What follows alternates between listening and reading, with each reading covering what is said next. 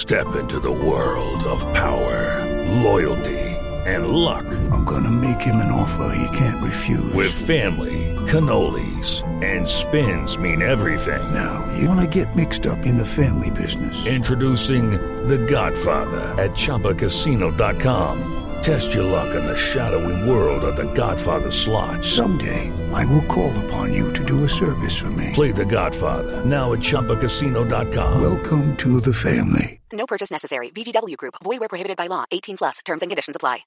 With the Lucky Land slots, you can get lucky just about anywhere.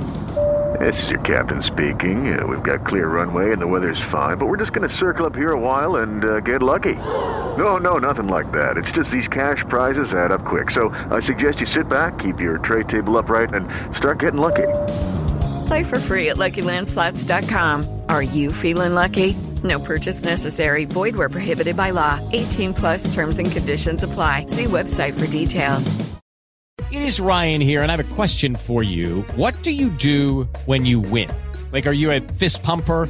A woohooer, a hand clapper, a high fiver. I kind of like the high five, but if you want to hone in on those winning moves, check out Chumba Casino. At ChumbaCasino.com, choose from hundreds of social casino style games for your chance to redeem serious cash prizes. There are new game releases weekly, plus free daily bonuses. So don't wait. Start having the most fun ever at ChumbaCasino.com. No purchase necessary. Group. Void were prohibited by law. See terms and conditions. 18 plus. Jay here, Stretford Paddock, and this is the first ever episode of the Tier 1 Transfer Podcast. Joining me is my co-host, Ronaldo. Ronaldo, what can we expect from this podcast? We can expect top tier journalists, all the exclusive news surrounding Manchester United and all the other big clubs. What better way to start the show by speaking to the chief football writer from the Times, Henry Winter. Me and Ronaldo spoke to Henry earlier today, and here's what he had to say. Henry, thanks for joining us. Hi Jay, hi Ronaldo, and congratulations on your new start. It's like a new start for the club as well as you guys. Well, this is it, yeah. New beginnings, exciting times. Exciting, Um, we'll crack straight on. Listen, um, you talk about it's like a new start for United, and one of the reasons behind that has been the form of Bruno Fernandes. He's been a revelation um, since he come into the United team. But there is a lot of fans asking the question: Why didn't United sign him sooner? Why did we wait till January? What's your understanding of that? Why did why didn't Bruno come in the summer, for example? I mean, I guess as ever with Manchester United, it was financial, it was having to go through the structure, and it was a little bit little bit delayed in in acting. Whether they will now being a little bit more assertive in the market, obviously post pandemic, Manchester United in a very strong position because of their financial strength. They'll be able to move more swiftly, more decisively. Look, it looks like you might have a similar uh, issue with uh, with San- with Sancho. But my view with Manchester United is if you've got a player who wants to come, and Bruno Fernandes has clearly been signalling that he wants to come. If you've got a player of that quality, if you've got a player who you're crying out for that sort of inventiveness, that sort of authority, that sort of player who, when he puts on the Manchester United shirt, and I've spoken to so many people at the club down the years who say, player comes in and the shirt weighs heavily. You know, we've we've all seen it with many good players who've come into Manchester United, and there's a lot of pressure there, not simply from the fans or the media, but just the whole history of the club. And also when they walk out to their first training session and they go into the rondo and then you know a few years back you've got Scholes or you've got uh, Keane pinging a ball at you to see whether you're good enough for Manchester United. That ethos still lives on in Carrington. Players are tested when they come in, so you've got to have that strong personality. Bruno Fernandes, anyone who had seen him play or knew his character or talked to people in, in Portugal knew that he had that character. Ditto with uh, with Sancho. There'd be no question if Manchester United get hold of uh, Jadon Sancho. You can argue, do you necessarily need that sort of type player with the development of Greenwood, and I'm still a sort of James fan. Um, I think there are other issues that Manchester United can address. But in terms of Bruno Fernandes, yeah, they you know they could have got him last year, and maybe some criticism could be aimed at Ed Woodward. Um, but he's here now. He's hit the ground running, and he's a you know, he's he's just he hasn't been the complete catalyst because I think a lot of other people deserve credit for it. I think you look at the way Matic has come back. You look at the way of Solskjaer seems to have grown into into the role. The look at the the influence of the coaches behind the scene at Manchester United. Obviously, Marcus Rashford has, has trained on. Mason Greenwood has has come to the fore. Luke Shaw's been playing well. They've worked really hard with Aaron Wan-Bissaka. 1v1s, his defending as well as his ability getting forward and the crossing. We're seeing more of that. So I think everyone's looking at Bruno Fernandes. Everyone maybe is looking at it as a as a stick still to beat Ed Woodward with. Um, but it'd be far worse if Manchester United hadn't got him. So if the only criticism that's going to be laid at Manchester United's door at the moment is they could have got this fantastic player four or five months earlier, then I think that's a legitimate criticism. But the fact is, he's here, and uh, quite rightly, you're celebrating him. Good stuff. Good stuff. On on the topic of Matic, you wrote recently about how like important he's been to kind of um, United's recent kind of reju- rejuvenation almost. Um, and obviously, he just signed a three-year contract at the age of 31. Why do you, what do you think about them extending his contract rather than looking in the transfer market for like a kind of younger option?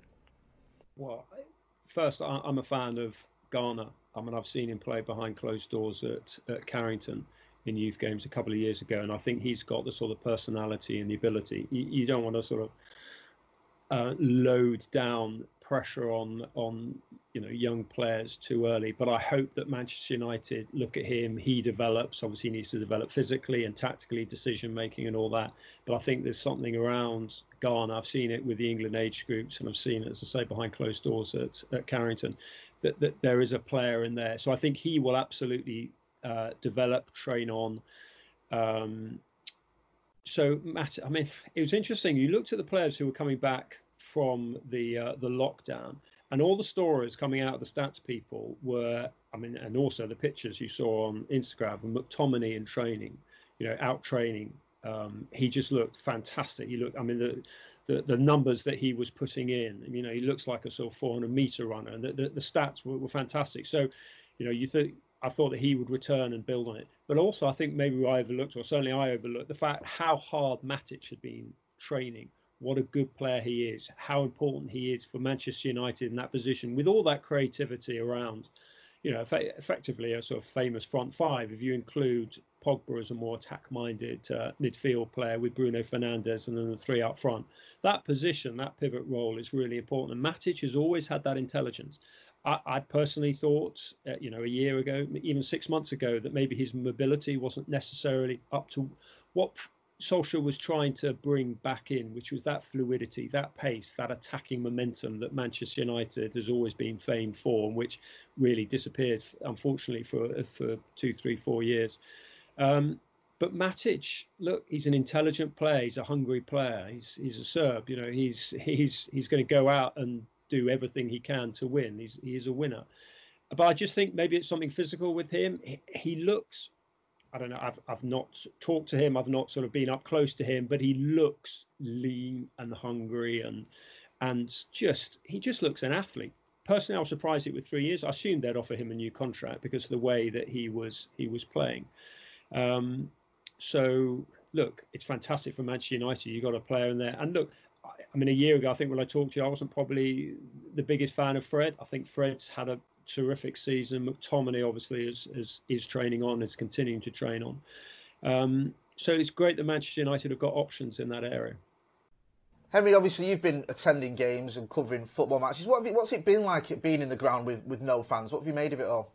Sad, really sad. I mean, you go to games and there isn't the adrenaline. I mean, I'm I'm just going there as a journalist to report on things, but as reporters, you're effectively holding up the mirror to the game, to the occasion, to to all the things that people who aren't at the game they want to know about. I mean, they don't simply just want to know headers and volleys. They want to know about the atmosphere, the mood, what people are talking about, what it's like outside the ground, what it's like inside the ground.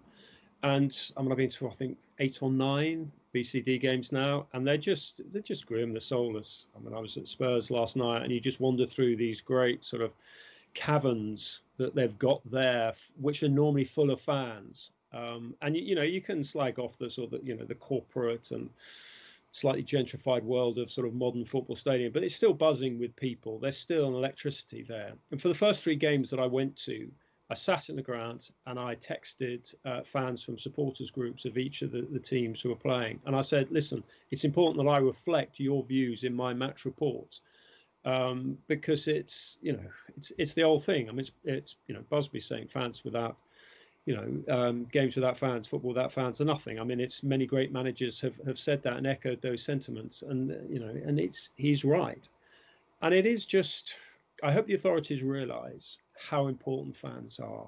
The players certainly do. You can see it. They're only at 80%. There isn't that intensity. There isn't that adrenaline. I was talking to Jack Grealish, and he was saying, it's not simply having the Holte end lifting me. I thrive off them.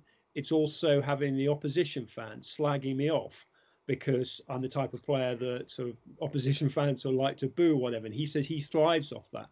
And I just think it's it's it's it is soulless. I think that's the only way to describe it. So I think when when Project Restart ends and Project Reset, as I'm sure the Premier League will, will call it, and when the when the league returns in whatever it is the second weekend in in September, I hope they do appreciate the importance of fans, because the money that the Premier League get through television and radio broadcasting, a chunk of that money is overseas broadcasters, home broadcasters, Sky and BT pay because of you guys, because of the backdrop, because of the Stretford end, because of the car, because of all these great stands and the great historic supports in this country. I mean, I would say, and I'm not just saying this because because you know because I'm talking to you. I've written this on countless occasions. You've got the best away support in the country. I mean, it is formidable. You go, and even when the team's been crap under Jose and not particularly inspiring under Van Gaal, you were there. You were supporting the noise. I mean, I, I helped Michael Carrick with the book, and he, he he took his son to the Burnley game I think he was also at Turf Moor. He was also in the uh, Anfield Road end where Manchester United were there as well. And he he talked about what it was like to be with the away fans. The away fans are absolutely vital in this country. That's why I've I've always thought, and I'm one small voice amongst many, but this whole 20s plenty, the cost for away fans, particularly when you put it on top of, you guys know what the, the M6 and the M60 are like trying to get out of there. I mean, you know, at, at night trying to get home. You know, some people live far away; they have to travel. It's it's really difficult with kickoff times being changed. So look, this is a, this is a a long rant which many journalists will express, which many football fans will express. That fans have got to be treated better. I'm a big fan of the Football Supporters Association. They've got to be harder. They've got to be more militant. Fans got to be more militant, like they are in Germany take a stand. Manchester United fans, Liverpool fans, you two as sets of sport have always been really good, really strong, standing up to owners, standing up to things that, that are changing in the game. Got to do it more. Keep doing it. Get other clubs involved. The good look. Newcastle United fans are going, you know, been campaigning against Ashley. Fans have got to campaign more, um, because because of the cost. Because for me as a as a journalist, going into grounds, just honestly come to a game behind closed doors. I know you'd like to, but you would sit there in the stand, socially distanced from your mates, and we're all friends in the in the press box, even though we're rivals. But you're socially distanced from each other. You look round and you say, "This is just so wrong." This, if anyone has had any doubts about the vital, essential nature of fans as the lifeblood of the game, go to a BCD game and you will realise how important they are. And I just hope the authorities, the Premier League, and the excuse me, and the broadcasters do, because as everyone says, you know, it's just, it's just, it's horrible in there. It really is. Henry, moving forward in terms of next season, do you think football should go ahead without any fans in the ground? Uh, yeah, what I meant with Project Reset is that I think they've just got to have a, a new era of appreciating supporters and realizing actually, and the fans have got to be more militant on this as well, and actually saying we are part of the the spectacle. You know, the show as the Premier League calls it. We we we should actually be not recompensed financially, but certainly in terms of lower ticket prices, uh, more understanding on on kickoff times. You you guys kicked off at three o'clock on a Saturday, I think, last weekend, and I was going, "This is weird." Manchester United at three o'clock on a on a on a Saturday. It was just you know the, the famous fanzine was called when when Saturday comes. I think Liverpool changed one of their fanzine titles to when Sunday comes. You guys get messed around the whole time, and if this pandemic and these games behind closed doors have confirmed one thing, is you look down the leagues, the fact that the uh, they're not getting fans into the grounds, that is sending clubs to the wall.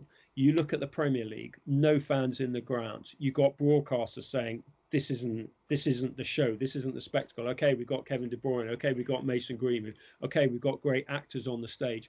But football is not simply about the 90 minutes and the 22 players. It's about you know the the backdrop. So look, when football returns, and it's supposed to come, I think it's on the 12th of September, 11th, 12th, 13th, the Friday, probably be the first game. Um, look, they might have like five, 10,000 people in the grounds, but I would be surprised if we see full grounds before January because I think they'll grow out. I know that all the lockdowns breaking down and, and things are vaguely returning to normal, but I think it will take a bit of time. Um, so, but absolutely. But in terms of, for me, Project Reset is just a reset in Premier League thinking, in clubs thinking, in terms of ticket prices, in terms of away prices as as well. So, look, I've thought that for a long time. I've also thought the fans have got to be more militant. Um, last time we spoke, you were sort of singing the praises of Marcus Rashford. You said, you know, what a, a, not just a great footballer he was, but what a great young man he was. What do you make of the summer he's had? Because he's, you know, he's been the sort of the toast of the country, really, hasn't he? Well, I mean, who's the more important number ten in the country at the moment? I mean, Marcus Rashford or Boris Johnson? I mean, he absolutely ran rings around Boris Johnson. I mean, I know a few politicians, and I'm going. I was talking to them. I was saying, don't take on footballers. When Matt Hancock came out with his nonsense stuff about footballers not doing enough, I was thinking, okay, well, I know Marcus Rashford is involved in these. You know, it's not just the uh, you know the the the, the, school meal scheme that uh, Rashford's been involved in. He was involved with um, UNICEF, a water uh, initiative. He's obviously been involved in. You know, he's he's just a good person. But footballers are like that. You know, footballers come from backgrounds and they don't forget those backgrounds. Okay, they live in nice houses and nice cars, although actually, you know, I've been to Marcus Rashford's place. He's one of the least flashy people I've met in or out of football. Uh, just very focused, very dedicated. He's got good people, good family around him. He's got an amazing um, mother, very strong woman. I had uh, I had lunch with her and uh, uh very very strong, powerful, a good person um, good values, and she's bought Marcus Rashford and the, and the boys up the right way. Obviously, Marcus's brothers are around him; they're guiding him. But I mean, he's you know, guiding him. I mean, he's you know he's a strong person. He knows what he wants, and you know, this is what the politicians didn't realize. And I don't want to make this a party political thing because they're sort of, you know, they're bad politicians and good politicians on either side, but they're just naive. They're just in their Westminster bubble. They don't realize the work that Marcus Rashford does. When he goes back to Wythenshawe, when he talks to sort of people on the street there, when he sort of gives them advice, but not in a patronizing look what I've done way, more in a way of you can achieve what you want to in life, whether you want to go into dance, whether you want to go into journalism, whether you want to go into football, whatever sports, of athletics, whether you want to be a doctor, whatever you want to do in life, just persist, strive. And Marcus Rashford is a fantastic role model for that. Uh, I mean, the way that he's, he, you know, he's fought through the back condition that he's had, which I think people became slightly more aware of after the Wolves game when he was slightly surprisingly sort of you know introduced to the pitch. Um, you know, he's a tough guy mentally and physically, and I think Manchester United. Well, look, first it's huge credit to the academy, to Rashford's family, to the people around him, and above all to, to him. He's got a good moral compass. And I just thought it's so naive of politicians like Matt Hancock when they were having a go at footballers and saying, well, they've got to play their part. Well, I knew a lot of footballers who were taking wage cuts. You know, there's one player in London who I would say probably gives about three, four million quid a year to assorted charities. Now, there was an issue for players at their clubs if they sort of decided to take wage cuts. Is that effectively just easing uh, an issue for a multi billionaire who's living in the Everglades or he's living in Russia or wherever?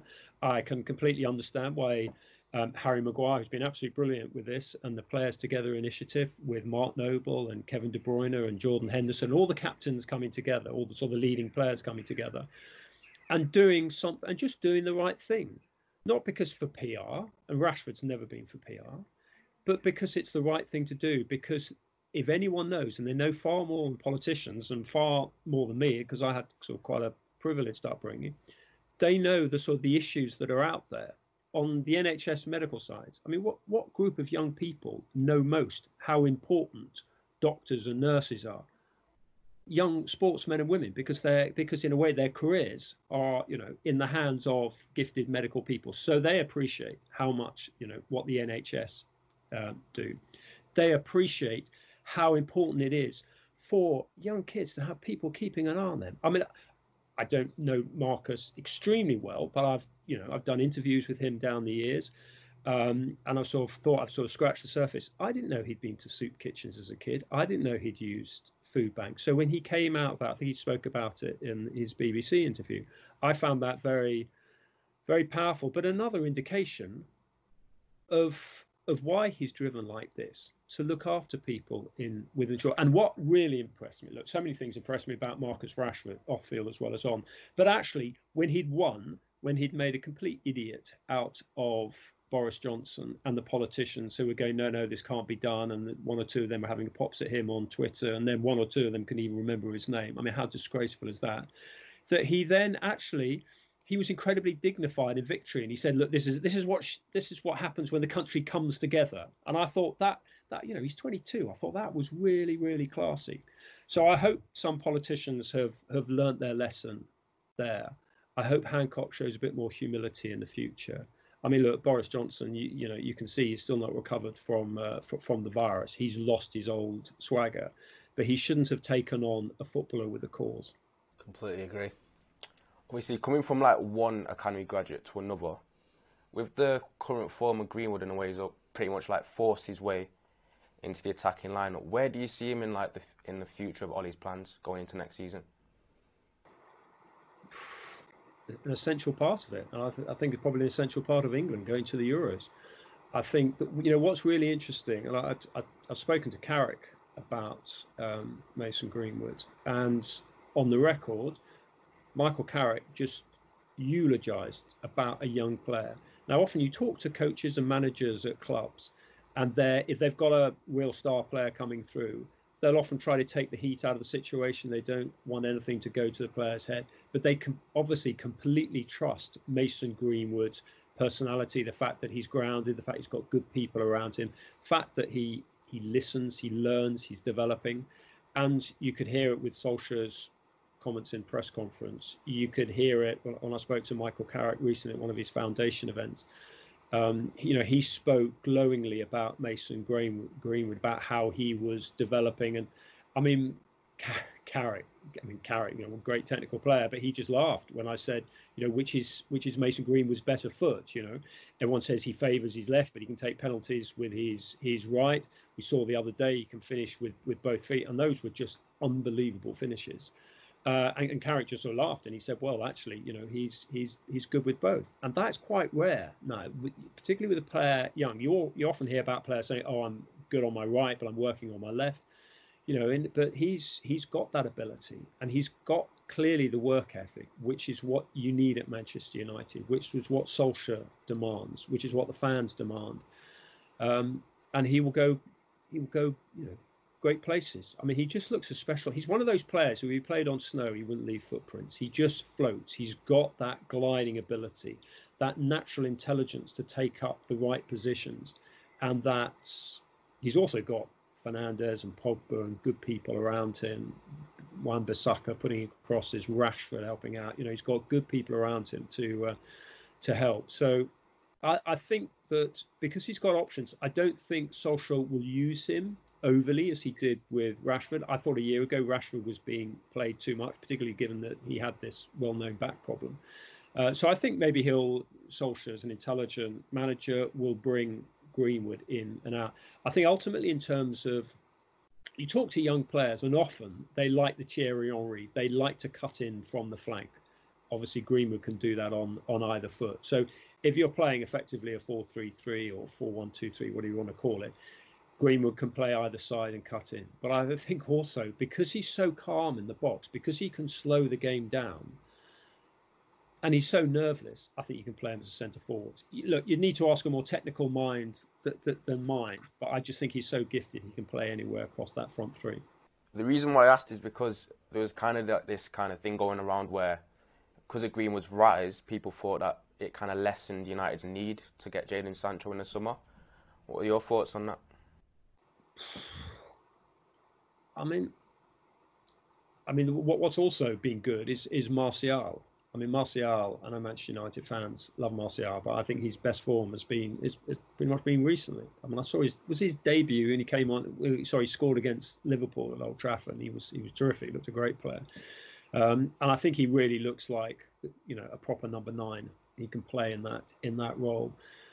But I just think you need options. I mean, if you're effectively going to play a front three, and you've got Greenwood, Martial, and Marcus Rashford, MMM. I'm sure you guys will come up with some clever um, name for it. You got Daniel James, who I think is a, is a, is a terrific player. Remember when Daniel James was bought? He was one who was bought for next season.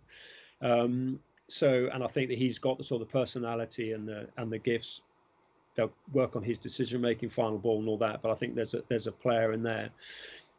But does Jadon? Can I see Jadon Sancho in a Manchester United shirt? Absolutely, because he's got that personality. Can I see him coming back to England? Uh, absolutely. I think the the model at Dortmund is you you buy young, you pay teenagers good wages, you then sell them on, and and if Sancho, I mean, look, they're asking for a, a, lot of money, and Manchester United may feel they can negotiate a bit more in the post-pandemic world. But I think if you got Sancho in there, I mean, wow. But I, I think if Sancho comes in, that makes sense. Manchester United have, have got the money. It strengthens the squad, strengthens the options. You also, you're Manchester United. You should be competing for the Champions League. You should be competing for four trophies a year. You're going to need a bit a bigger squad, particularly in this slightly complicated year with the players are not really going to have much of a summer. It's going to be a truncated season they're going into probably the under 21s and then the seniors next summer. The year after that, they're going. You're going into the World Cup. There's the African Cup of Nations for for, for some clubs. So look, a big squad makes sense. I still think you need. Personally, I think you need another centre half. I think long term, your goalkeeping, the succession to De Gea. Uh, will be Dean Henderson. I'm a, I'm a huge fan of his because I've seen him play for the under 21s. I've seen him play for Sheffield United enough. And what I like about Henderson is that when he made a mistake, he comes out and talks afterwards. He comes out, he doesn't hide. You can't hide with Chris Wilder, and you can't hide when you're playing for, for England, even the under 21s. You know, we wanted to talk to him after he made that mistake against France in the under 21s last summer. Came out and talked strong, took responsibility. We move on. He's developing. Henderson will sort out your goalkeeping issues long term. You might need somebody who's going to put pressure on De Gea short term. Um, a centre half partner for. Uh, Harry Maguire, I would say, is your is your most pressing concern at the moment. But on Sancho, look, if you've got if Ed Woodward's got 120 million euros in his back pocket because of all this amazing commercial money that you generate, I'd much rather see you get um, Jadon Sancho than um, than the money just sit in the Glazers' bank account. yeah, I think we all we all would. Yeah. Um, I remember last time we spoke, you were sort of you spoke about you were reluctant to, to overhype Greenwood. You said you know you've got to be careful with hyping certain young players, and with the likes of Greenwood, with the likes of even Sancho and, and, and Bellingham, do you think there is sort of too much hype sometimes and adding adding too much pressure on these youngsters, or do you think the the sort of they're equipped to deal with it? I think if you come up through Manchester United's academy like Greenwood and Rashford, obviously Bellingham and Sancho are slightly different. Um, if you come through the Manchester United Academy and you walk through that corridor there and you see the pictures of Giggs and Charlton and Best and Beckham and all these players who've, you know, legends of the club who've come up through the system, I think you understand the weight of expectation. And I think you live with it and the good players respond to it. And we've seen players inhibited by it and you've seen players actually blossom with it. So no, I think that I think a player like Sancho, if he came in, he wouldn't have he, you know, he wouldn't have a problem with dealing with that sort of uh, pressure. Do we put pressure on them? I think to an extent it's actually excitement, particularly if you you also you're covering England, which a lot of reporters who also because we kind of go to the top games, we cover Manchester United. A lot of the reporters in the press box cover England, and there was a desire to see more talent coming through and a bit more swagger's not the right word, but more confidence and more belief coming through to England. So when you actually see players coming through Manchester United with Greenwood, with uh, I mean Brandon Williams, I'm sure will get linked with uh, with England. He's another local player as well. and He's a good, he's a fantastic talent. Um, players like that, um, I, I, think it's natural to be excited. Okay, there's a bit of hyping. I mean, the whole thing about Greenwood a year ago is there was slightly going back on what I said earlier about Greenwood. I kind of detect a mood change at Manchester United, and this might be purely a journalistic perception, is that in the last year, they've realised that Greenwood can deal with the expectation. So they haven't minded praise for him. They haven't minded people within the building, i.e., Carrick and Solskjaer, talking so positively about Greenwood's qualities. Um, certainly, two years ago, I don't think they wanted him mentioned too often. But you know, ta- you know, talent talks. Definitely, definitely. It's difficult not to get excited with Mason Greenwood. No, it's difficult. But um, on to another transfer target, obviously kind of second in only behind the Jadon Sancho in kind of importance, as it seems. Jack Grealish, you mentioned earlier, he's actually obviously created the second most chances behind um, De- Kevin De Bruyne this season, and he's obviously been strongly linked to us. Could you see United actually solidifying that deal or not? I mean, I, I always thought Maddison was ahead of Grealish in that type of role that Manchester United would have would have gone to, but I don't know. I, I just I just don't think that. You, do you need a Grealish? Do you need a Maddison? I mean, you've got Bruno Fernandes. I guess a lot of it is I know Paul Pogba is a completely different player, but Pogba's better than Maddison and Grealish. You know, I, I like Grealish. I like Maddison. Good individuals, good good footballers. Um, I mean, what's interesting about Grealish is that he, you know, as coaches say, he chews the ball. He he does, he, you know, he likes to to dribble, which is great because he gets free kicks, and that's good if you've got someone like Fernandes, you know, you, who can whip in a free kick. So that is good, but Manchester United, for me, under Solskjaer, seem more about pace, quick transition. Um, and and he's he's quick, but he's not. Grealish is not lightning, nor is Maddison. I don't know. Can I, can I see Grealish or Maddison getting in ahead of Fernandes or Pogba in those positions behind the front three? Absolutely no chance. So um, I, I, don't. I, I, can absolutely see why Villa will sell, whether they stay up or go down and outside uh, Grealish will sort out lots of issues. Will Maddison necessarily leave Leicester? I think Leicester will sell one this summer, probably be Chilwell to uh, to, to, Chelsea, um, and then you know they're an incredibly wealthy club, so I don't think Leicester will necessarily need to sell two. Maddison would absolutely love to play for Manchester United. I mean, you can just see that in his body language. Um, I don't know. I, I, may be completely wrong. I have no inside information on sort of Grealish or, or Maddison, but I wouldn't have thought, for me, I wouldn't have thought they were high up on their. Uh, this. You just look at the way the Manchester United play. You know, if you've got Sancho, Sancho can play left or he can play right. Actually, he can play, senior play through the middle. He's a really intelligent player. He's not your orthodox number nine, but he's got that ability to play through there, as like Sterling has, has done occasionally for, uh, for, for, for, for City. So Grealish and Maddison, yeah, look, people who work more on transfer speculation than, than me, I mean, may, may, maybe ask then, but do Manchester United need either of those two? I'm not sure they do. What did you make of the uh, the Angel Gomes situation? Because it looks at one point like he's going to sign a new deal, and he didn't.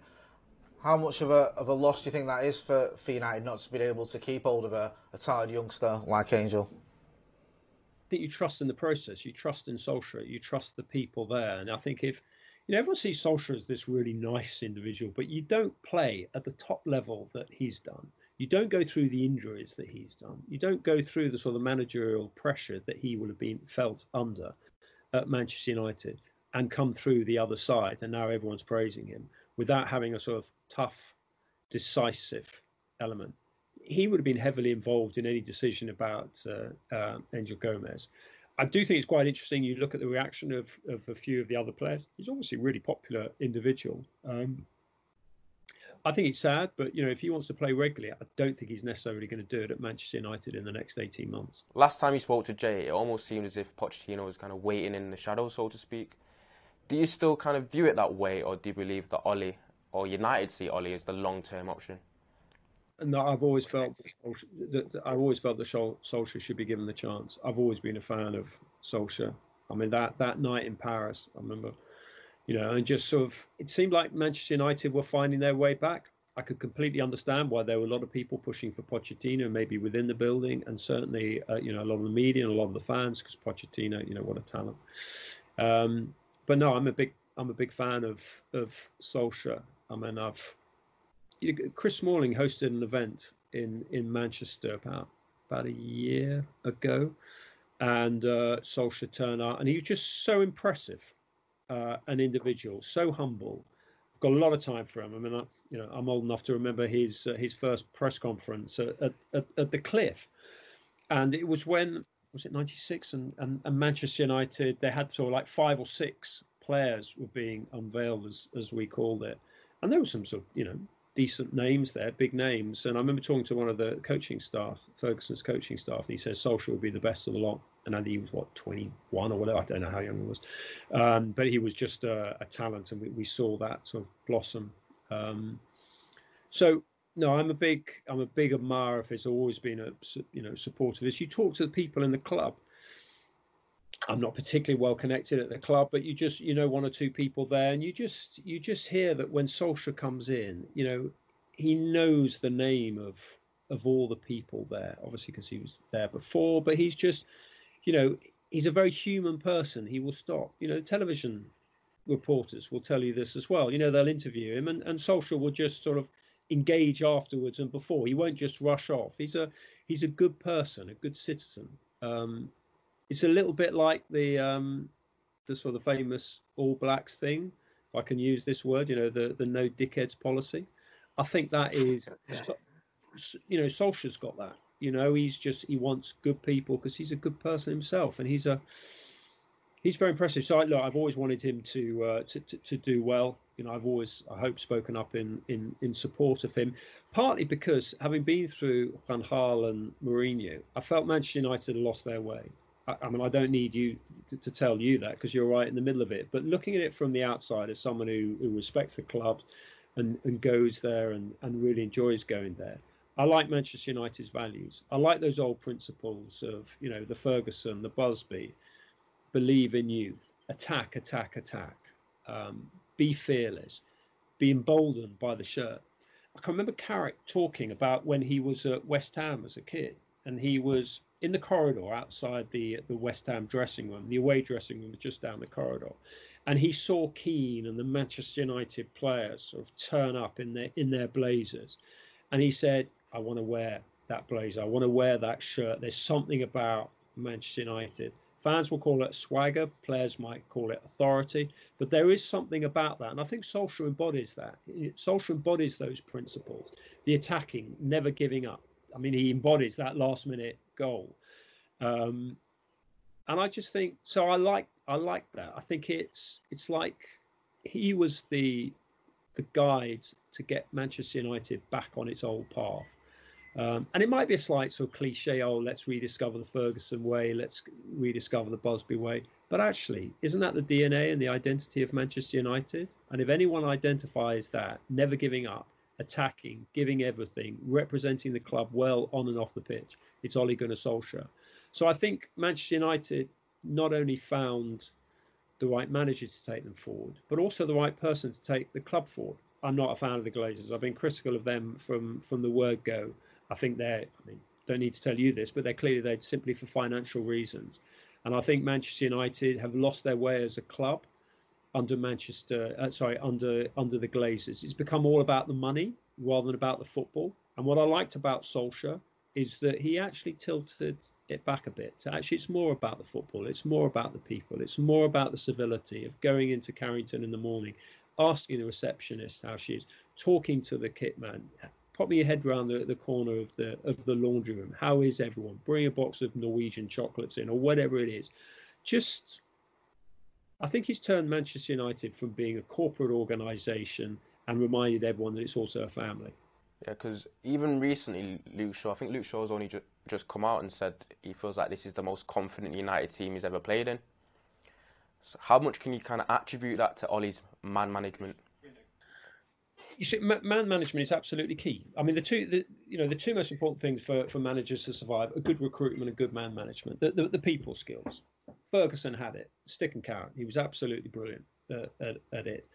Um, Mourinho had it when he was at Chelsea first time round. He he lost it certainly on the man management side. In particular, I couldn't. I mean, I wrote a few columns on it. I couldn't understand anyone who knows Luke Shaw. Luke Shaw is a good player, but he needs to be loved. He needs the arm around him. He needs people to tell him he is really good. And then to say, Luke, you are so, you've got so much talent. You can blossom even more, being one of the best left backs in the world.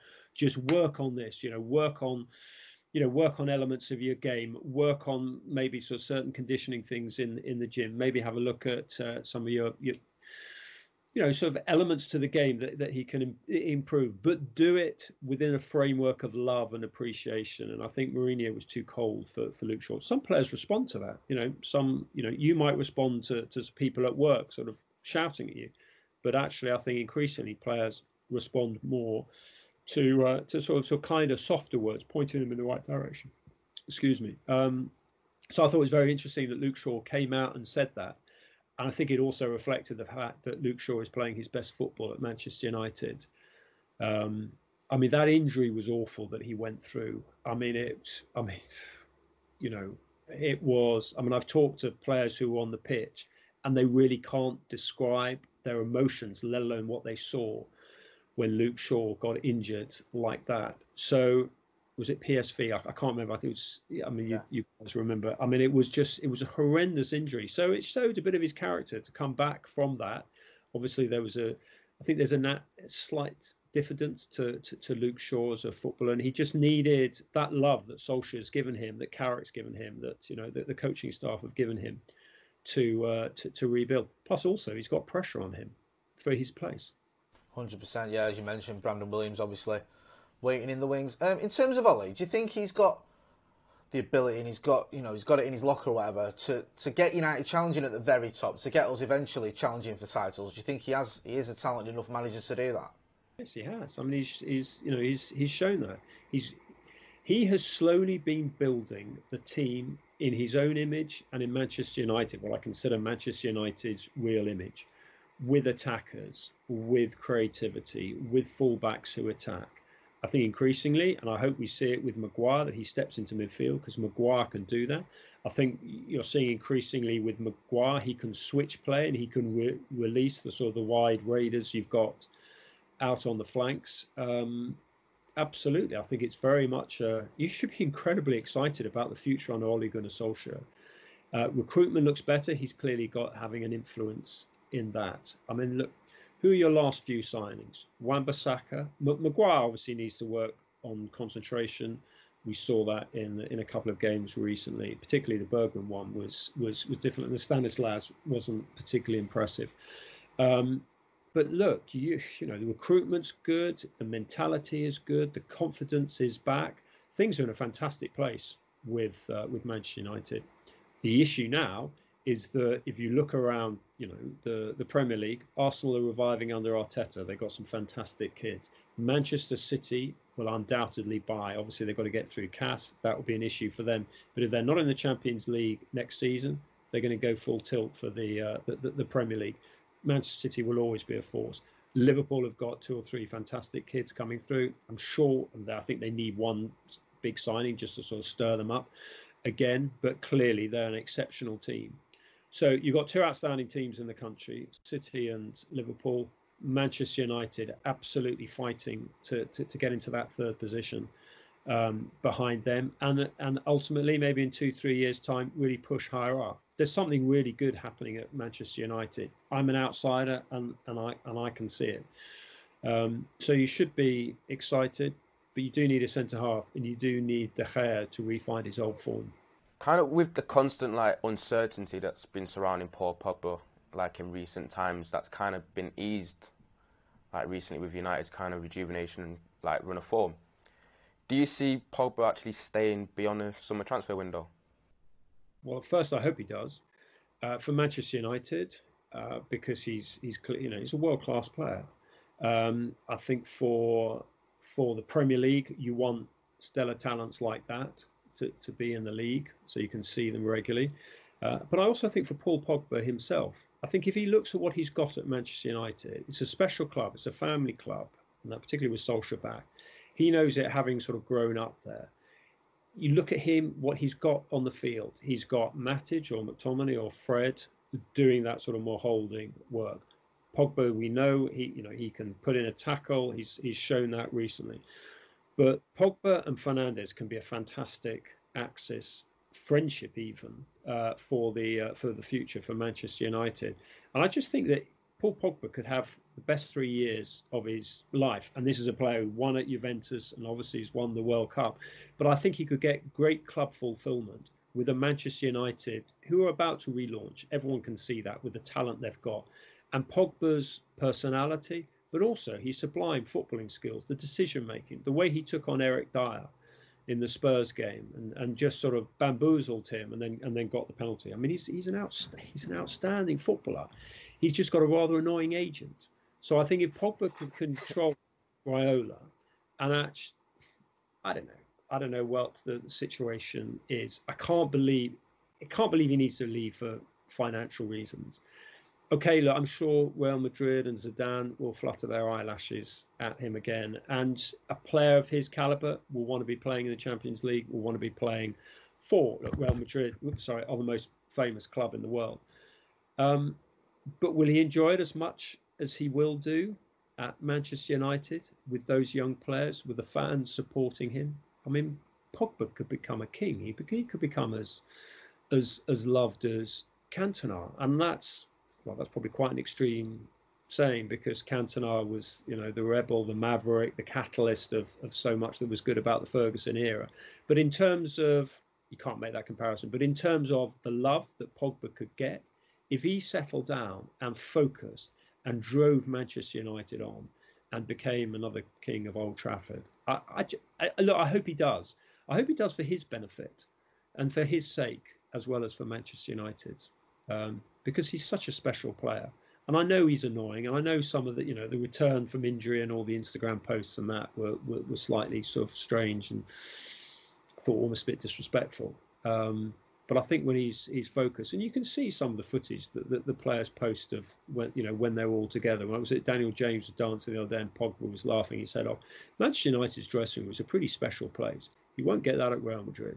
So if we're able to actually keep Paul Pogba, obviously behind the window, and obviously add one or two potential stars and strengthen the squad even further, if you look at the United team as it is, how far behind Liverpool do you think we actually are? far behind Liverpool. Oh, yeah. yeah.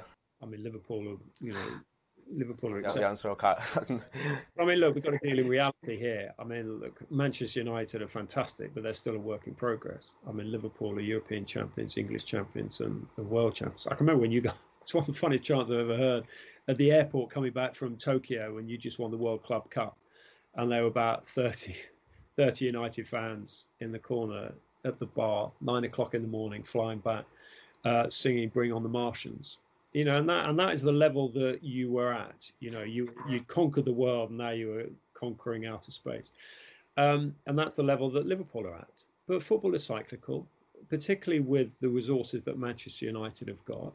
Other people will take points off Liverpool next season because City will be stronger, Arsenal will be stronger, Chelsea will be a force as well. So I think it's going to be a good title race next season. But I think absolutely Manchester United can get back up to that level again and they should see Liverpool as a you know as a as a challenge. I actually think what's been quite interesting during the pandemic, there's been quite a bit of respect between the, the two sides. I mean, um, I mean, I know people on the sort of community side at at both clubs, and you've got a fantastic foundation with with John running it at Manchester United, and and that's you know strange thing to say, but Manchester United have had a very good lockdown you know, in terms of how the players have behaved, the foundation, the amazing work that your foundation does, and because of its partnerships with schools, inner city schools, and I know they've been working with with Michael Carrick's foundation as well.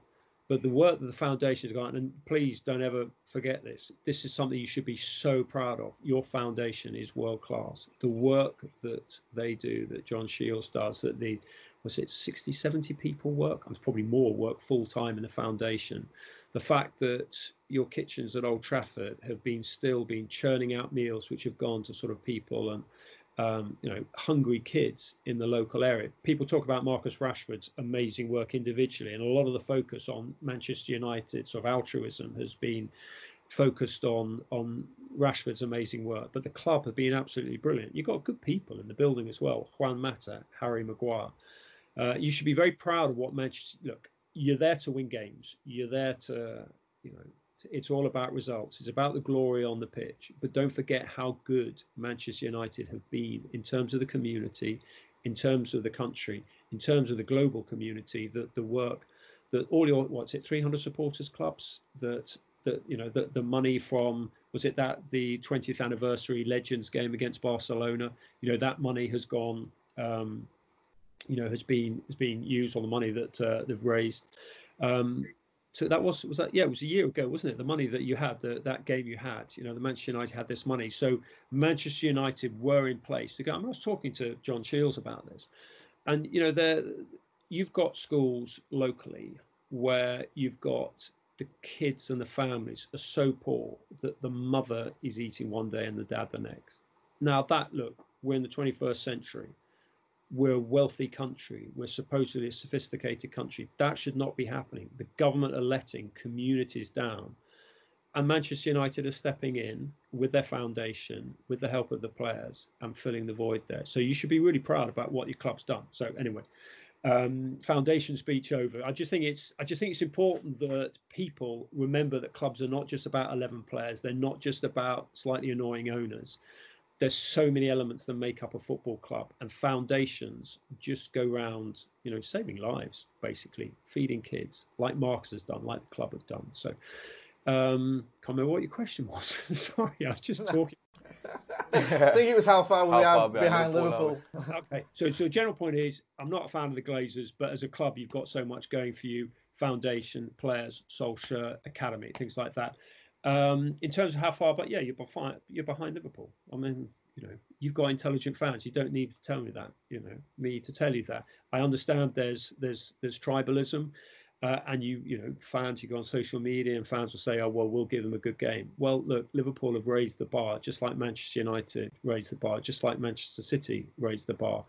But Manchester United will respond. It's the history of the club. You know, you fought back from, you know, major adversities off the field you know, on the field, which obviously anything off the field puts on the field into perspective. But you know, you've been through a lot as a club, and there's a resilience to Manchester United. And I think you've got good people in the right positions now. Harry Maguire's a good captain. I wasn't really a fan of Valencia as a captain. I liked Ashley Young, but I didn't necessarily feel he, he wasn't really going to start. So I just think you've got a good captain in place. Look, Maguire needs to raise his game with one or two things on the pitch, concentration, response. I get that. But you've got good people um, running the club now. I mean, Ed Woodward, I think, has maybe taken a step back in terms of maybe his public profile. I, I don't know. Um, but actually, I mean, the thing about Woodward, I'm not, you know, I've been very critical of him, but I think he does. I think he actually cares about the club. He wants Manchester United to, to, to do well, clearly. It's obviously in his interest. But I just think the balance is much better now. Um, again, I'm not a fan of the Glazers. I just think their business model, I think it stinks. I think they, you know, taking money out of the club like they do. I, I, I hate the idea that the wealthiest footballing organisation, the biggest money spinning organisation in the country, has still got debts. You know, I mean, sort that out. Um, Glazers will sell Manchester United in maybe in a few years' time and they'll make two, three billion pound profit, and they'll walk away absolutely laughing, and they'll they'll have a nice barbecue in the Everglades and pat each other on the back and say how clever they've been.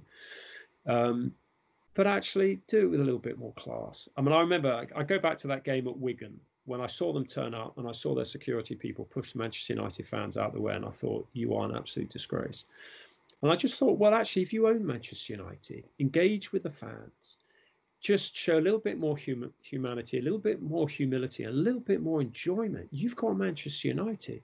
You can watch Marcus Rashford for free. You can go down to the training ground, watch Mason Greenwood play. You know, it's just what a fantastic. They'll call it a financial asset. I would call it just just a fantastic. You know, it's like being a kid and having the biggest toy set, train set, whatever. I mean, it's just enjoy it. So look people criticize Abramovich, but Abramovich loves Chelsea. Abramovich genuinely enjoys going down to the training ground at Cobham when he's allowed in the country and actually watching the under 16s, the under 17s, the ladies team, the first team train. You know, enjoy it. Footballers' ownership is about a custodianship, but it's also about a love as well as a financial return for a club. And anyway, the Glazers don't get that. So, but look, otherwise, you've got so much going for you as a club. But will you catch Liverpool? Not going to happen for a year or so, but you're on the right path. That was actually going to be my, my final question. You know, with the if we make the right signings, if we keep Pogba and some of the the other issues you've addressed, how long do you think it is before we can start not winning a title, but being in that conversation and, and challenging for the title? Do you think that's going to be another another couple of seasons? No, I think you'll be in the conversation next season. I think that Manchester United, as they are now, when they go to Anfield, and I hope it's a full Anfield, and I hope it's a full An, uh, Old Trafford when Liverpool come, this will be a different Manchester United. There'll be more on the front foot. There'll be more belief. There'll be more attacking. With lot, there'll be a bit more defensive resilience, particularly if someone like Nathan Aké comes in. Aké's not the tallest, but he's got the mobility. He's got the pace. He's got the reading of the game. He's left-footed. He, will balance Maguire. So I think if you sort out the sort of defence like that, you know, you've got players who won't be in awe of going to, to, to Anfield. You know, Pogba's not going to be cowed by the Kop. Bruno Fernandes is not going to, you know, worry about being in a, you know, in a in a midfield battle. However good, hard workers and probable footballers of the year like Jordan Henderson are.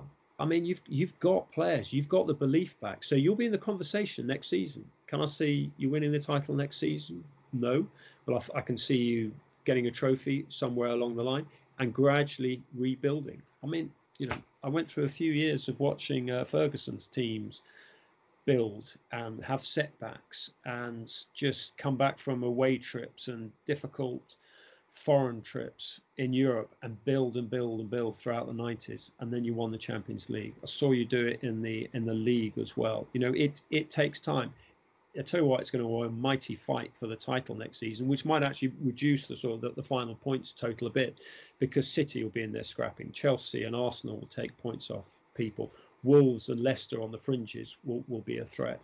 And then you've got clearly Liverpool and, and Manchester City, the front two. But absolutely, Manchester United. If you told me Manchester United will finish third next season, that wouldn't surprise me at all.